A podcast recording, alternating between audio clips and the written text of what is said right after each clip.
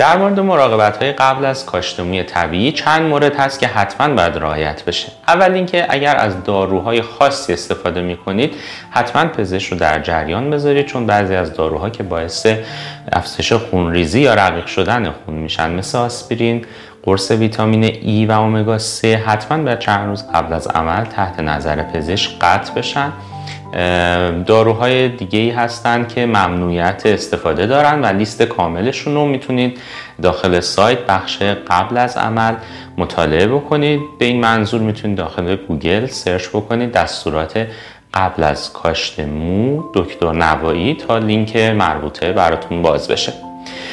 مصرف دخانیات مثل سیگار یا قلیون اکیدا باید دو سه هفته قبل از عمل و دو سه ماه بعد از عمل قطع بشه. هرچی که استفاده از این مواد دخانی در بازه زمانی ذکر شده بیشتر باشه احتمال نیاز به جلسه ترمیم و کمپوش شدن موها بیشتر میشه.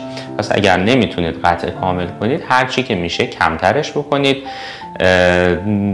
الکل و مشروبات الکلی بهتره یه هفته قبل از عمل تا یک ماه بعد از عمل استفاده نشه.